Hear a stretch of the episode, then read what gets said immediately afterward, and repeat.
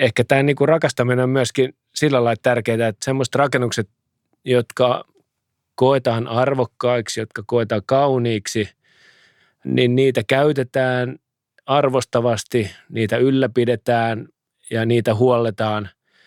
Ja se on myöskin aika tärkeä pointti, kun tätä rakennusten elinkaarta tarkastellaan ja suunnitellaan rakennuksia, joilla pitkä tulevaisuus jopa niin pitkä, että me ei, me ei osata edes niin pitkälle katsoa.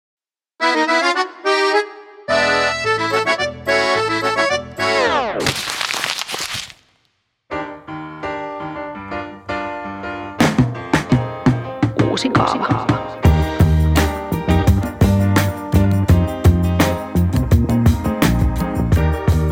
Uusi kaava on podcast asumisesta. Tässä ympäristöministeriön sarjassa pohditaan tänään asumisen ja ilmaston suhdetta.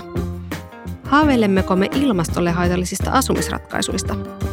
Miten antiikin Roomassa osattiin tehdä kestävämpiä rakennuksia kuin nykyään ja mikä rooli rakkaudella on tässä kaikessa? Mä oon toimittaja Iida Kukkapuro ja mun suurin haave on, että ihmiset osais elää tällä maapallolla niin, että me ei sahattaisi meidän omaa oksaa. Mun vieraana on tänään arkkitehti ja ympäristöministeriön vähähiilisen rakentamisen erityisasiantuntija Matti Kuittinen ja arkkitehti Mikko Summanen alkitusta K2S arkkitehtitoimistosta.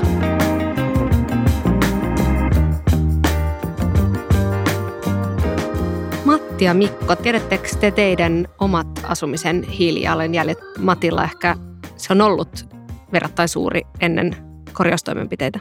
No, asun omakotitalossa. Vähän ironisesti sanottuna erinomaisessa kokoelmassa 1960-luvun parhaita rakennusvirheitä. Ja tota, sitä korjaillessa ja, ja parannellessa on, on tullut vastaan monenlaisia asioista, alkaen asbestista ja erilaisiin kosteusvaurioihin ja ennen remontteja niin hiilijalanjälki oli about suomalaisen keskivertoluokka ja sitten niin kun oman kodin remonttiin lähtiessä oli ihanteellinen ajatus, että nyt saadaan se hiilijalanjälki alas, koska meillä oli vanhassa talossa oli tota öljykattilalla toimiva lämmitys ja purettiin se pois ja laitettiin tilalle sitten tämmöinen lämpöpumppujärjestelmä ja sen kanssa on ollut kyllä nyt aika paljon käynnistymisvaikeuksia, että, että tota, lämpöpumppu on kuluttanut paljon energiaa tuottamatta kuitenkaan tarpeeksi lämpöä ja tämmöisen niin kuin ennen energiakriisiä rakennetun omakotitalon ja sen ajan asumisen ihanteiden muuttaminen nykyisen ilmasto- ja resurssikriisin tarpeisiin on kyllä haastavaa. Mäkin olen jossain vaiheessa semmoisen sormiharjoituksen tehnyt. Mm, se ei tainnut kyllä kohdistu pelkästään asumiseen, vaan oman hiilijalanjälkeen. Kyllähän siellä niin kuin paikoin tuli vähän huono omatunto. Silloin kun sen on viimeksi tehnyt, niin oli ennen pandemiaa, jolloin – vielä kyllä lensin niin kuin ehkä tarpeettomankin paljon. Mutta ehkä sitten taas toi niin kuin tiiviisti kerrostaloasunnossa asuminen, meillä on siis nelihenkinen talous ja noin 74, niin se taas on niin kuin kohtuullinen sitten se, se reppu siinä. Ja varmaan se on aika kohtuullinen myös tuolla Saimaan saaressa, pienessä mökissä – internet toimii, mutta aurinkosähkö ja, ja tota, kantovesi ja, ja niin edespäin, että se on niin, kuin, niin, niin off-grid kuin on mahdollista. Sitten taas se siirtyminen henkilöautoilla siinä välissä, niin menee väärään suuntaan. Että nämä on monimutkaisia yhtälöitä.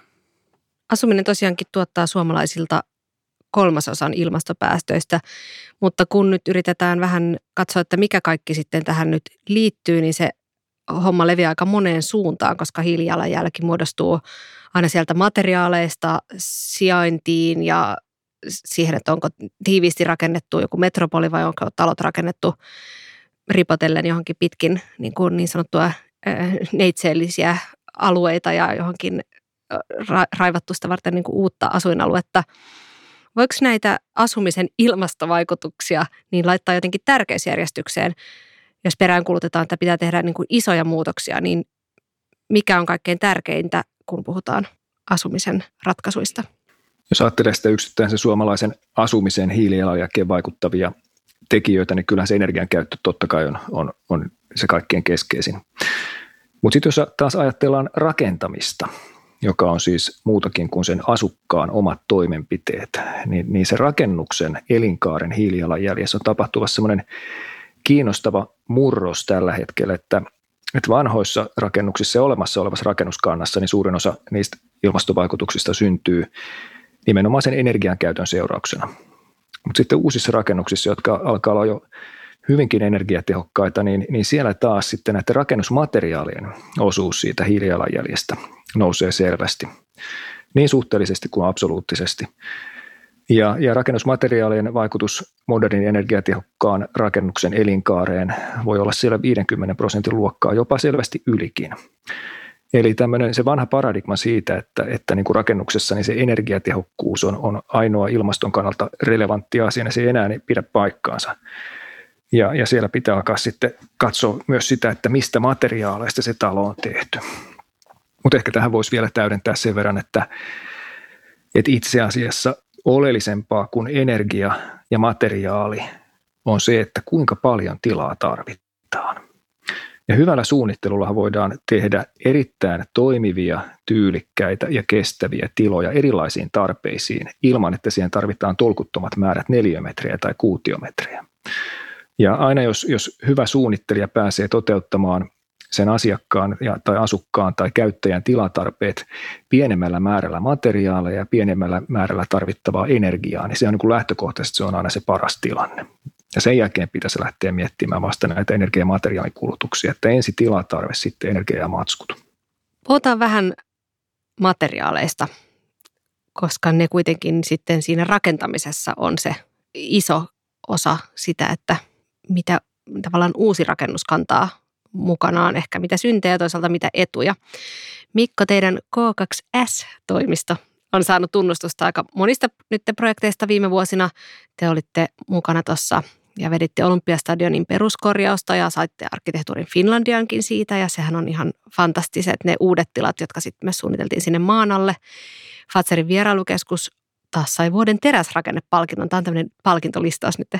Ja sitten on tietysti ehkä monelle erityisesti tuttu Kampin kappeli, jotka Helsingissä on liikkunut, joka tota noin, niin myöskin ehkä tunnetaan tötterönä siinä Kampin aukiolla, mutta joka on puurakennus. Ja sä oot ollut siinä pääsuunnittelijana. Ja näissä kaikissa on ehkä sillä tavalla niin, että se ainakin maalikon silmään näkyy, niin aika paljon käytetty puuta. Onko sun mielestä puu paras materiaali uuteen rakennukseen? No monessa tapauksessa on. Ää, niin kuin monestakin syystä. Tietysti se niin kuin hiilijalanjälki, ää, koska se on, on tota, hiiltä sitova, niin sehän on ilmiselvä asia. Mutta sitten on kyllä monia muitakin syitä. Meillä on pitkä puurakentamisen perinne Suomessa ja puu on myös hyvin niin kuin monipuolinen materiaali. Puulla on, on niin kuin vahvoja ominaisuuksia, jotka vetoo ihmisiin niin kuin tiedottamattomalla tasolla ja emotionaalisesti. Että kyllä me ollaan niin kuin meidän hankkeessa, niin, niin melkein aina, aina niin kuin katsotaan se puukortti, että miten, miten tämä materiaali kussakin rakennuksessa olisi mahdollista ottaa käyttöön. Mutta ei tämä tarkoita sitä, että, että me olisi jotenkin niin kuin yksioikoisesti suunnittelemassa vain kaikki puusta, vaan kyllä oikeastaan niin kuin kaikilla rakentamisen yleisin materiaaleilla on, on oma paikkansa arkkitehtuurissa. Mä oon kuullut Matti, että sun mielestä selkeästi kaikkein paras materiaali on olemassa oleva materiaali. Onko se huhupuhetta vai onko se totta? Joo, kyllä mä näin on, näin on sanonut paras rakennusmateriaali on sellainen, jota ei tarvitse valmistaa. Eli sellainen tuote, joka voidaan käyttää uudelleen. Ja, ja tota, tämähän on nimenomaan tähän kiertotalouteen liittyvä ajattelutapa, että pyritään säilyttämään tuotteiden tai materiaalien arvo mahdollisimman pitkään taloudessa. Sinällähän siinä ei ole mitään uutta. Me ollaan vaan ehkä tuossa toisen maailmansodan jälkeen tupattu unohtamaan tämä perinteinen kiertotalouden periaate ja edetty hetken aikaa lineaaritaloudessa, mutta jos katsoo vaikka vanhoja suomalaisia rakennuksia, niin hirsien käyttö uudelleen eri rakennuksissa oli erittäin tavallista. Samoin tiilien käyttö ja monien tällaisten käyttö. Ja meidän pitäisi palata takaisin siihen. Ja jos katsoo maailmaa sitten taas niin kuin globaalista vinkkelistä, niin kyllähän suurimmassa osassa kehittyviä maita, ihmiset on niin köyhiä, että ei heillä ole varaa rakentaa lineaarisesti, rakentaa uusista materiaaleista saati heittää niitä pois, kun rakennusta puretaan tai muutetaan. Eli siellä tämmöinen kiertotalous ja tuotteiden uudelleenkäyttö on itsestään selvää, koska ei ole muuta vaihtoehtoa. Ja meidän pitäisi niin kuin palata ehkä länsimaassakin tältä hybriksen polultamme takaisin tämmöiseen kohtuulliseen ja kiertotalouden mukaiseen rakentamiseen. Aikaisemmin tietenkään termiä kiertotalous ei ollut olemassa, niin kuin kuitenkin se periaate oli olemassa. Mutta sitten jos, jos tota, pitää käyttää uusia tuotteita, niin, niin pitäisi tietenkin käyttää sellaisia tuotteita tai semmoisista raaka-aineista tehtyjä tuotteita, jotka voidaan mahdollisimman hyvin käyttää uudelleen ja kierrättää ja, ja välttää viimeiseen asti sitä, että niissä ei ole mitään haitallisia aineita tai sellaiseksi mahdollisesti epäiltyjä aineita. Ja tietenkin uusiutuvat materiaalit Suomen kaltaisessa maassa, niin missä on paljon metsää, niin puupohjaiset materiaalit on, on todella hyvä ratkaisu. Mun mielikuva on se, että betoni on ihan viho viimeinen niin kuin vaihtoehto ilmaston näkökulmasta ja siinä on hirveä hiilijalanjälki. Voisitteko oikasta, onko betoni syntinen materiaali vai, vai onko se paikallaan silloin kun, silloin kun on? No on tietenkin totta, että, että betonin hiilijalanjälki on suuri, vaikka sementin valmistus esimerkiksi, niin, niin on, se on todella energiaintensiivistä nykytekniikoilla – mutta sitten taas niin kuin toisaalta katsottuna, niin betoni on kyllä verraton materiaali niin kuin monessa paikassa, että esimerkiksi kerrostalon perustusten tekeminen puuelementeistä ei, ei ole välttämättä kovin fiksua. Ja, ja sitten ehkä viittaa vielä tähän Matin hyvään, hyvään tota, kommenttiin tästä, että, että paras materiaali on olemassa oleva materiaali. Meillä on paljon betonirunkoisia taloja – joita voidaan käyttää joko siinä nykyisessä käyttötarkoituksessa tai sitten jossain uudessa. Ei kaikki betonitalot ole tällaisia, mutta, mutta monet on esimerkiksi niin kuin pilarilaattarunkoiset talot, joissa voidaan esimerkiksi julkisivut uusimalla sitten tämän niin kuin materiaalin elinkaarta jatkaa merkittävästi. Jos betoni olisi valtio, niin se olisi maailman kolmanneksi suurin saastuttaja heti Kiinan ja USA jälkeen. Ai niin kuin tarkoitatko, että kaikki betoni, mitä maailmassa tuolla käytetään, Kyllä. Pois. Ja, ja tota, jos, tämä on tietenkin hyvin raflaava kärjistys, mutta se on yksi vastaus kysymykseen, että onko betoni syntinen materiaali. Tuo on kuitenkin hyvin mustavalkoinen vastaus, joten, joten betoneita on hyvin paljon erilaisia ja erilaisilla betoniseoksilla ja erilaisilla sementtilaaduilla on, on todella erilaiset ilmastovaikutukset. Ja tätä voisi niin lähestyä kahta kautta, että toisaalta meidän pitäisi pyrkiä vähentämään kaikkia niitä materiaaleja, jotka merkittävästi lisää ilmastonmuutosta. Mutta sitten toisaalta meidän pitäisi pystyä kehittämään myös kaikkia materiaaleja eteenpäin. Jos tätä ensimmäistä polkua menee vähän matkaa eteenpäin, niin, niin, niin tota, meillä on neljä raskaan teollisuuden maat raaka-ainetta ja materiaalia, joiden valmistaminen aiheuttaa todella rajut päästöt. Näitä on sementti, teräs, alumiini ja muovi. Ja pelkästään näiden neljän materiaalin valmistuksesta nykyisellä kulutuksella ja valmistuksella olisi syntymässä vuoteen 2050 mennessä yli 900 gigatonnin päästöt. Ja sitten kun me ajatellaan, että mikä, mikä se on se puolentoista asteen lämpenemisen raja, niin se on siellä noin 560 gigatonnin luokkaa. Eli pelkästään näistä neljästä materiaalista, niiden valmistamisesta syntyisi, syntyisi lähes tuplasti sen verran päästöjä kuin mitä meillä olisi varaa aiheuttaa, jos me halutaan Pariisin ilmastosopimuksessa pysyä. Eli siellä tarvitaan todella radikaaleja toimenpiteitä. No Suomi on tietenkin yksi pieni osainen tätä kokonaista globaalia raaka-aineiden ja materiaalien tuotantoa. Ja Suomessa taas on, on erinomaisia valon pilkahduksia myös tällä betoni- ja sementtialalla. Suomessa nimittäin parhaillaan tutkitaan tämmöisessä isossa EU-hankkeessa sitä, että voitaisiko esimerkiksi vanhoista mineraalivilla-eristeistä tehdä uutta geopolymeeripohjaista betonia, jolloin taas noin 50-80 prosenttia pienempi hiilijalanjälki kuin nykyisillä tavallisilla betoneilla. Lisäksi voidaan sementin korvikkeena käyttää vaikka palentotuhkaa tai masuunikuonaa. Eli meidän oma näkemykseni on se, että meidän pitäisi pystyä vähentämään materiaaliintensiteettiä rakentamisessa, erityisesti sieltä päästä materiaaleista, missä ne päästöt on suurimmat, mutta samaan aikaan kehittämään näitä tuotteita eteenpäin, niin että meillä olisi vihreitä betonia, vihreitä terästä, vihreitä muovia. Ja silloin tämä, tämä Mikon mainitsema ajatus siitä, että on aika hankala toteuttaa rakennuksia ilman betonia. Ja samoin kuin ilman, ilman muoveja ilman teräksiä tai metalleja, niin, niin sekin tulisi siinä samalla hoidettua. Mutta se iso kysymys, mihin ainakaan minä en osaa tällä hetkellä vastata, on se, että, että tapahtuuko tämä tuotekehitys tarpeeksi nopeasti vai pitäisikö meidän samalla rajoittaa sellaisten ratkaisujen ja materiaalien käyttöä, jotka on ongelmallisia. Että tämä on, tämä on tietenkin laaja yhteiskunnallinen ja, ja tota, myös taloudellinen pohdinta. Ja, mutta tällä hetkellä Suomessa tilanne näyttää siinä mielessä lupaavalta, että meillä on, meillä on hienoa tutkimustyötä, jotka liittyy sementin, betonin ja teräksen hiilineutraalien ratkaisujen kehittämiseen. Ja sitten meillä on vahva puurakentamisen osaaminen. Ja, ja näitä pitäisi nyt oikealla tavalla tasapainottaa rakentamisessa. Ja sitten ehkä tähän vielä näkökulmana se, että teräs ja alumiini jo nykyisellään kiertää varsin hyvin. Niillä on hyvin korkea, korkea kierrätysaste. Betonilla taas se on aika paljon hankalampaa. Mutta tästäkin on kyllä niin kuin mielenkiintoisia, mielenkiintoisia esimerkkejä. Tanskassa on, on tota, kierrätetty vanhoja betonielementtejä niin kuin toisesta rakennuksesta irti leikaten uuden rakennuksen julkisivuihin. Myöskin betonille pitäisi löytää, löytää tämän tyyppisiä kiertotalouden näkökulmia. Mennään ihan nyt betonista, kun puhutaan, niin kauemmas, koska Matti, kun sä oot ollut mukana silloin, kun Haitilla oli se iso maanjäristys, niin sen jälkeen niin kun tuomassa osaamista siihen, että miten, miten se rakennettaisiin uudelleen. Ja siellä just käytettiin esimerkiksi tätä niin kuin syntynyttä, ikävästä syystä syntynyttä betonimurskaa myöskin materiaalina. Mutta voiko se kertoa vähän siitä ö, kokemuksesta, että miten tämä ilmastoystävällinen rakentaminen ulottuu tämän tyyppisiin olosuhteisiin ja miten se vaikuttaa? Joo.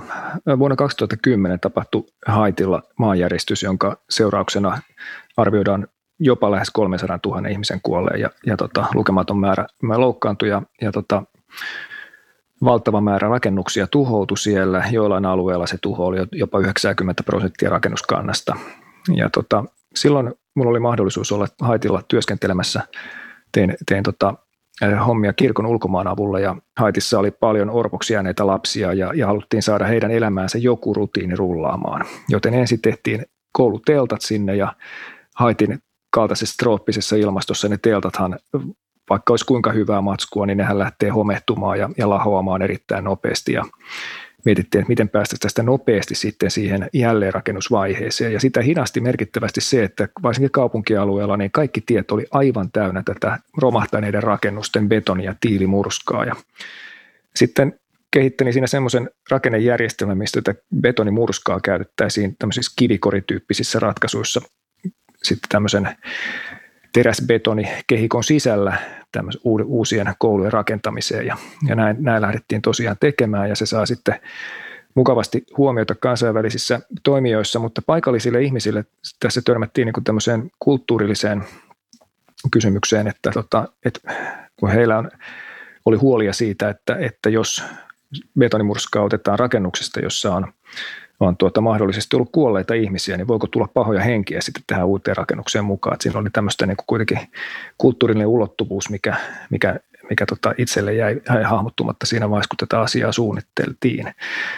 Mutta mitä voi sanoa katastrofirakentamisesta ja pakolaisleiristä muuten, niin äh, kun hyvää tahtoen tehdään ihmisille suojia säätä vastaan, jotka on menettänyt kotinsa, niin siinä näyttää siltä, että usein aiheutetaan todella suuret päästöt. Mä kävin tätä samaa asiaa tutkimassa myös Japanissa siellä olleen tota, tämän tsunamin jälkeen ja, ja tota, tutkin siellä näitä pakolaisleirejä ja jopa niiden energiatehokkuutta ja tämän tyyppisiä asioita.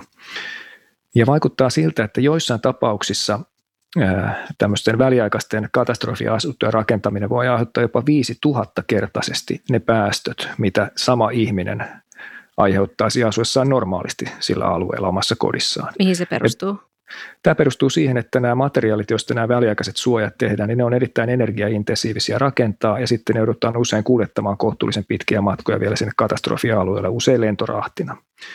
Ihmisiä pitää auttaa silloin, kun on hätä, mutta samalla kun näin tehdään, niin pitäisi miettiä, että mitkä asiat johtaa toisiin. Eli monessa tapauksessa esimerkiksi niin kuin luonnonkatastrofit ja osin myös tämmöiset niin kuin poliittiset jännitteet ja, ja konfliktit on ilmastonmuutoksen aiheuttamia. Ja jos näihin katastrofeihin vastataan avulla, joka kiihdyttää ilmastonmuutosta, niin vaikka se ei suoraan siinä tapauksessa aiheuttakaan ongelmia, niin se voi myöhemmin aiheuttaa lisää ongelmia. Ja tämä on asia, mihin ei ole kansainvälisessä humanitaarisessa yhteydessä, yhteisössä vielä pystytty kiinnittämään niin paljon huomiota kuin se ansaitsisi. Näihin ehkä Japanin katastrofialueen esimerkkeihin semmoinen niin positiivinen esimerkki on, on, on tota Shigeru Ban nimisen arkkitehdin suunnittelemat suojat, väliaikaiset suojat, jotka on, on tehty kierrätetyistä pahviputkista ja niiden perustuksina on, on käytetty olutkoreja ja tota, ja ainoastaan sitten tämä niin kuin katto, kattorakenne on, on tekstiilirakenteinen. En tiedä lukuja, mutta uskoisin, että näiden hiilijalanjälki on kyllä niin kuin kohtuullisen hyvä. Ja vaikea uskoa, mutta mä oon käynyt Christchurchissa Uudessa-Seelannissa, jossa maanjäristys tuhosi myös sitä kaupunkia, niin Shigeru Banin suunnittelemassa tämmöisessä pahvikirkossa, niin se oli tosi hieno ja jotenkin jyllähä tila, vaikka se oli rakennettu niin semmoisista julisteputkiloista tai sen näköisestä materiaalista, että se myöskin voi olla ihan tosi toimiva materiaali. Ja tämä on hyvä esimerkki siitä, että, että vitsi missä kaikessa niin kuin ihan erilaisissa olosuhteissa ja kaikenlaisessa rakentamisessa ilmaston voi ottaa huomioon, vaikkei se varmaan ehkä ensimmäinen asia olekaan siinä kohtaa, kun ihmisten henkiä on menetetty tosi paljon ja on hirveä katastrofi, mutta just näiden asioiden ristiin kytkeytyminen on aika huimaa. Uusi kaava.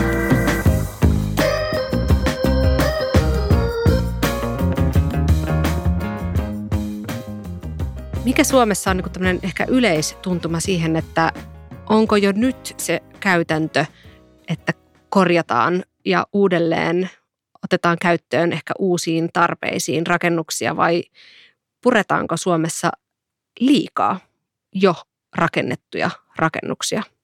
No mun mielestä tällä hetkellä kyllä puretaan liikaa ja on esimerkiksi pääkaupunkiseudulla, jossa on, on kova paine rakentaa lisää vaikka asuntoja tiivistöä, niin on, on ollut ehkä vähän semmoista tendenssiä, että, että on muun muassa tämä termi purkava uudisrakentaminen – jo, jolla on, on perusteltu sitten niin kuin vähän tehottom, tehottomien asuinalueiden purkamista, jotta voidaan rakentaa tehokkaammin uutta tilalle. Ja purkamista ei tulisi tehdä koskaan niin kuin kevyin perustein.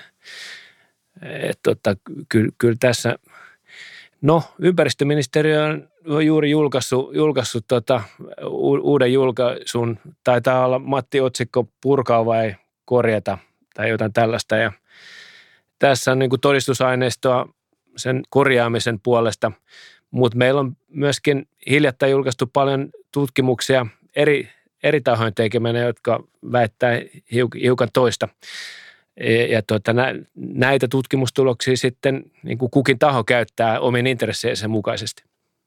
No näin se just on, että tutkimustuloksia löytyy kyllä ja, ja kyse on oikeastaan siitä, että miten ne soveltuu aina kulosenkin tapaukseen, että miten niitä voidaan niin kuin käyttää eri, eri vaihtoehtojen argumentointiin. Yleensä voi ajatella näin, että resurssitehokkuuden mielestä aina on parempi olla purkamatta ja yrittää jatkaa rakennuksen elinkaarta, mikäli se vaan on mahdollista. Jossain tapauksessa voi tietenkin olla niin, että rakennuksessa on, on niin pahoja terveyshaittoja vaikkapa tai, tai että siellä on haitallisia materiaaleja tai muuta, että, että se purkaminen on ainoa, ainoa niin kuin tolkullinen vaihtoehto sitten niin kuin kokonaistaloudellisessa tarkastelussa, mutta kyllä se, kyllä se lähtökohta pitäisi olla se, että, että pyritään säästämään se niin kuin viimeiseksi optioksi. Että vaimoni, joka on hammaslääkäri, niin hänkin pyrkii säilyttämään ne hampaat suussa mahdollisimman pitkään ja sitten jos mikään muu ei auta, niin sitten poisto on se viimeinen vaihtoehto, mutta taas heti sotien jälkeen, kun suuret ikäluokat söivät sokeria suunsa täyteen, niin silloin poisto oli aika usein jopa niitä ensimmäisiä ratkaisuja, mutta tästä on tultu pitkälle, että olisi toivottavaa, että rakentamisessakin tultaisiin tästä yhtä pitkälle. Näistä tutkimuksista voisi sanoa vielä sen verran, että, että tota, olisi tietenkin tosi hyvä, että, että joka kerta kun on se pohdinta, että purkaako vaikka korjata, niin voitaisiin tehdä tälle kohteelle vertaileva elinkaariarviointi Se antaa kuitenkin selkeän käsityksen siitä, että kumpi vaihtoehto on ilmaston tai ympäristön kannalta parempi, ja sen kautta voidaan myös saada selville, että kumpi on elinkaaren kustannusten kannalta järkevämpi. Mutta ei ole mustavalkoista, että tapauskohtaisesti voi olla aika isoja eroja. Periaate on mielestäni se, että pitää aina ensisijaisesti pyrkiä säilyttämään rakennus, mutta tapauskohtaiset tarkastelut elinkaariarvioinnin avulla olisi varsin suotavia. Tuntuu, että aika usein tämän tyyppisissä tilanteissa ehkä raha ratkaisee tai se, että voidaan rakentaa esimerkiksi enemmän ja niin kuin joku isompi rakennus tontille ja saada ikään kuin siitä enemmän tuottoa, niin voisiko tämä nyt olla esimerkiksi sellainen asia, missä sääntely tulisi mukaan kuvaan? Voisiko ympäristöministeriöstä tulla sellaista, sellaista viestiä, että, että on pakko tehdä esimerkiksi tämmöinen niin kuin tarkastelu aina purkutapauksessa? No ympäristöministeriössä me ollaan pyritty totuttamaan ja, ja suosittelemaan aina elinkaariarviointia monenlaisissa rakennushankkeissa, niin uudisrakennushankkeissa kuin korjausrakennushankkeissa. Ja, ja sitä mä suosittelen kyllä tämän tyyppisiinkin ratkaisuihin. Tällä hetkellä näköpiirissä ei ole se, että tämmöinen niin kuin pohdittaessa purkamista, että olisi velvollisuus tehdä tämmöinen elinkaariarviointi. Sen sijaan se, mitä me ollaan mielestäni ihan hyvällä menestyksellä rakennusalan kanssa tehty, niin ollaan tehty tämmöinen niin sanottu Green Deal, eli lainsäädäntöä korvaava vapaaehtoinen sopimus suurimpien kiinteistöomistajien kiinteistökehittäjien kanssa siitä, että aina kun he se saneeraa tai purkaa rakennuksia, niin ennen tätä saneerausta tai purkamista he tekisivät tämmöisen niin sanotun purkukartotuksen. Ja tämä purkukartoitus on Suomessa ihan uusi, uusi tämmöinen asia ja se on siis ennen purkamista tai korjaamista tehtävä toimenpide, jolla pyritään tunnistamaan, että mitä kaikkea uudelleen käytettävää tai kierrätettävää tällä rakennuksessa on ja että löytyykö täältä mahdollisesti haitallisia aineita, mitkä voi vaikuttaa sitten tähän. Ja tällä pyritään edesauttaa kiertotaloutta. Että tämä on askel niin kuin tuohon suuntaan, mutta ei ole kuitenkaan yhtä kategorista kuin se, että sanottaisiin, että et saa purkaa, ellei nämä nämä reunahdot täyty. Pitää kuitenkin muistaa, että meillä on Suomessa perustuslaissa hyvin vahva omaisuuden suoja, että, että se, sekin on, on eräs näkökulma, mikä tässä pitää ottaa huomioon. Varmaan myöskin tähän niin kuin mentaliteettiin vaikuttaa aika paljon se, että minkälaisista niin kuin suunnitelluista tämmöistä eh, iästä rakennuksille puhutaan ja siitä puhutaan myöskin julkisuudessa silloin, kun Helsinkiin rakennettu uusi kirjasto Oodi valmistui, niin puhuttiin, että sen rungon ikä on jopa 150 vuotta ja se suorastaan vähän ehkä näin tämmöistä arkkitehtuuria maalikkona seuraavaa kohahdutti, että no nyt on onnistuttu tekemään niin kuin pitkäikäinen rakennus, mutta Mikko, te suunnittelette, teillä on työn alla Ylivieskaan uusi kirkko sen palaneen kirkon tilalle ja sanoit, että sen niin kuin iäksi suunnitellaan jopa 200 vuotta, että se on pidempi. Mutta nämähän on silti aika naurettavia niin kuin vuosilukuja verrattuna siihen, että on osattu rakentaa vaikka moni tuhatvuotisia rakennuksia joskus muinaisessa Egyptissä, jos nyt sen sallitaan tässä esimerkkinä. Muuntojoustavuus ehkä niissä pyramideissa tosin on ollut aika huono. Mutta minkä takia rakennusten ikä usein määritellään niin naurettavaksi ja lyhyeksi? Mihin se perustuu? Miksi ei rakenneta niin kuin monisatavuotisia rakennuksia?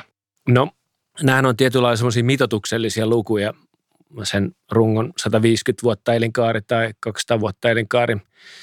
Se ei ollenkaan tarkoita sitä, etteikö se voisi olla pidempikin, mutta sitten se vaatii jotain toimenpiteitä ehkä tämän ajan, ajan kulumisen loppu, loppupäässä.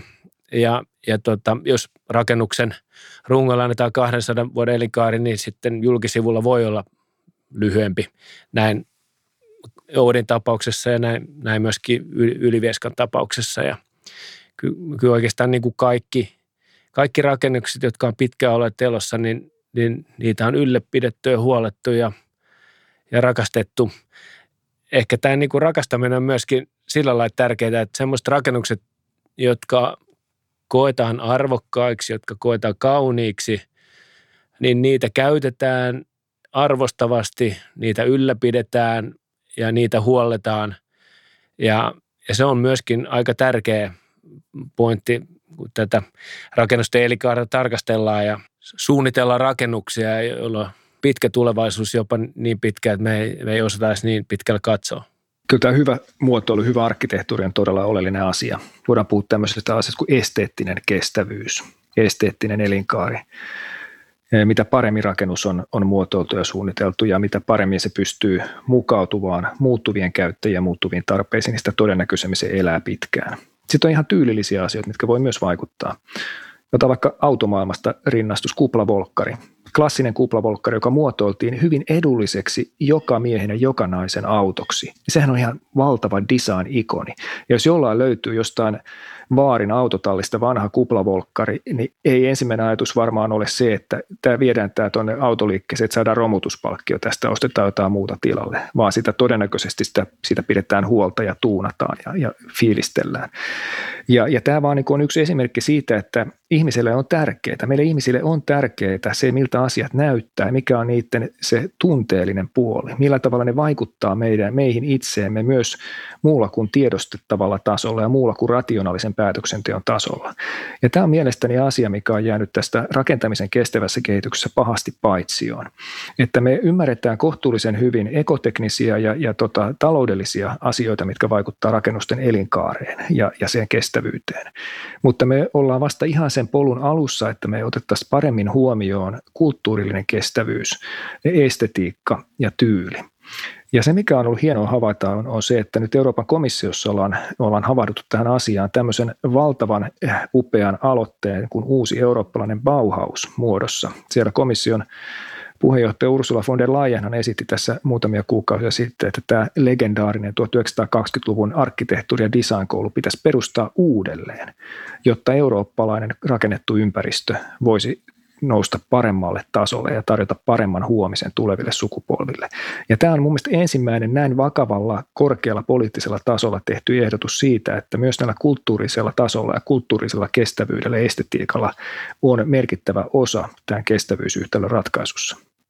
Olen täysin samaa mieltä, että on erinomainen aloite ja jos vähän niin kuin menee taaksepäin ja miettii, että mistä siinä Bauhausissa oli kyse, niin siellä muotoiltiin – niin kuin kaiken skaalaisia asioita rakennuksista niin kuin pieniin esineisiin ja, ja, ja tämän samanlaisen niin kuin esineiden, jos puhutaan nyt esineistä laajemmin, esineiden arvostamisen tuominen uudelleen valokeilaan, niin on siinä mielessä tosi tärkeää, että ne esineet, joita me hankitaan, on se sitten se kuplavolkkari tai vaikka kengät tai niin kuin tämmöisiä niin kuin pieniäkin kulutus, kulutushyödykkeitä, taikka sitten rakennukset, niin, niin mitä enemmän me niitä arvostetaan, niin sitä kestävämmiksi ne muuttuu ja sitä pidemmän elinkaaren ne saa. Niin tämän tavallaan niin kuin, me ehkä ihmisinä ymmärretään helpommin ihmisen mittakaavaisia asioita ja esineitä ja miten, miten niin kuin niitä pitäisi kuluttaa kestävästi. Mutta rakennukset, niitä jos mitä, pitäisi pystyä kuluttamaan kestävästi. Se on musta tosi hyvin niin kuin määritelty ja se on tullut niin kuin monen arkkitehdin suusta ja nyt teidän suusta, että, että kestävin rakennus on se, jota rakastetaan eniten. Että se tavallaan rakkausmittarina oikeasti pitäisi olla ehkä tässä niin kuin monellakin saralla jotenkin mukana. Tai rakastaminen. Joo, näin on. Sana rakkaus on, on positiivinen sana ja, ja me varmaan halutaan ymmärtää se tässä sellaisena rakkautena, joka ei tee itselle eikä, eikä myöskään lähimmäisille mitään ikävää tai pahaa. Ja semmoinen fundamentaali kysymys tietenkin on, että kun muotoillaan rakennuksia niin, että niitä rakastetaan ja niin, niin että niissä on mukava ja, ja turvallinen ja ihana olla, niin että miten tämä hyvinvointi, joka me siihen kotiimme ja rakennukseemme tai kouluumme muotoillaan ja rakennetaan, miten se voisi tuottaa hyvinvointia meille aiheuttamatta pahoinvointia muille. Ja tämä niin kuin, tässä on kaksi, kaksi tasoa. Toinen on se, mistä yleensä tänä päivänä puhutaan, se on tämä rakentamisen ilmasto- ja resurssivaikutukset. Että et miten, miten Suomeen rakennettava asunto on, on suomalaiselle hyvä, mutta että se ei kiihdytä globaalia ilmastonmuutosta. Mutta toinen taso, mistä, mistä harvemmin vielä puhutaan, joka on niin kuin filosofisempi ja, ja niin kuin aivan dekaadilla hankalampi myöskin pohtia, on tämä ihmislähtöisyys. Että meillä on jotenkin sellainen ajattelu, että, että ihminen on jotenkin niin erityisessä asemassa tämän planeetan kaikesta elämänmuodoista, että meillä on ikään kuin jollain tavalla oikeus rakentaa ja käyttää resursseja ja hyödykkeitä ja tilaa siten, että se väistämättä on pois muilta elämänmuodolta. Nyt kun me tiedetään, että me ollaan saatu aikaan tämä kuudes sukupuuttoaalto ja me pitäisi todella nopeasti tehdä asioita tämän tolan korjaamiseksi, niin semmoinen niin kuin pohdiskelun aihe olisi se, että, että miten me voisimme rakentaa siten, että kaikilla tällä planeetalla olevilla olisi hyvä olla. Että kaikilla pitäisi olla oikeus turvalliseen, terveelliseen ja kauniiseen kotiin.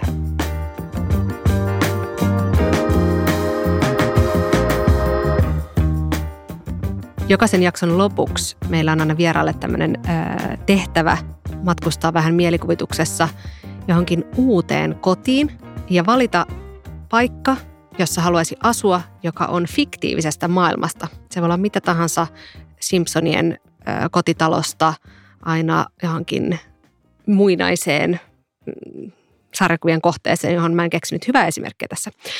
Mitkä on teidän haaveiden mielikuvituskodit tai tällaiset fiktiiviset kodit, joihin muuttaisitte epäröimättä? Tämä on ehkä, ehkä romantikon vastaus, mutta se on hyvä. Koska koti on, on semmoinen, se on tila, se on mielentila, se on niin turvan paikka. Ja näitä useasti niin kuin etsii, etsii jostain tuolta sielunsa perimmäisistä syvyyksistä, lapsuuden, lapsuuden maisemista, niin mulle tärkeä lapsuuden kirja, ehkä se tärkein oli Velini Leijonamieli, jossa Joonatan ja Korppu Leijonamieli asuu Kirsikkalaaksossa, semmoisessa pienessä olkikattoisessa talossa, jonka pihassa on puro ja kirsikkapuita. Ja mä voisin kuvitella, että siellä olisi aika kiva – kiva istua kirsikkapuun alla ja onkia ahveni siitä purosta. Mihin Matti sä muuttaisit? Mulla yksi lempikirjoistani on suomalaisen nyt edes menneen kirjailija Antti Hyryn kirja Uuni, joka taisi saada Finalia palkinnonkin tuossa takavuosina. Kirja sinällään on hämmentävä lukukokemus. Noin 400 sivua tiili tiileltä muurataan perinteistä leivinuunia. Ja kirjassa oikeastaan juuri sitten sen kummempaa tapahdukaan. Ja mä, kun mä luin sitä, mä koko ajan ajattelin, että tässä varmaan tulee jossain vaiheessa joku vahtava semmoinen niin yhteen kutova teema, että tämä muuttuu vertauskuvalliseksi joksikin suureksi, mutta se ei koskaan muuttunut. Mutta se on kirjan hienous, että se on niin äärettömän tylsä.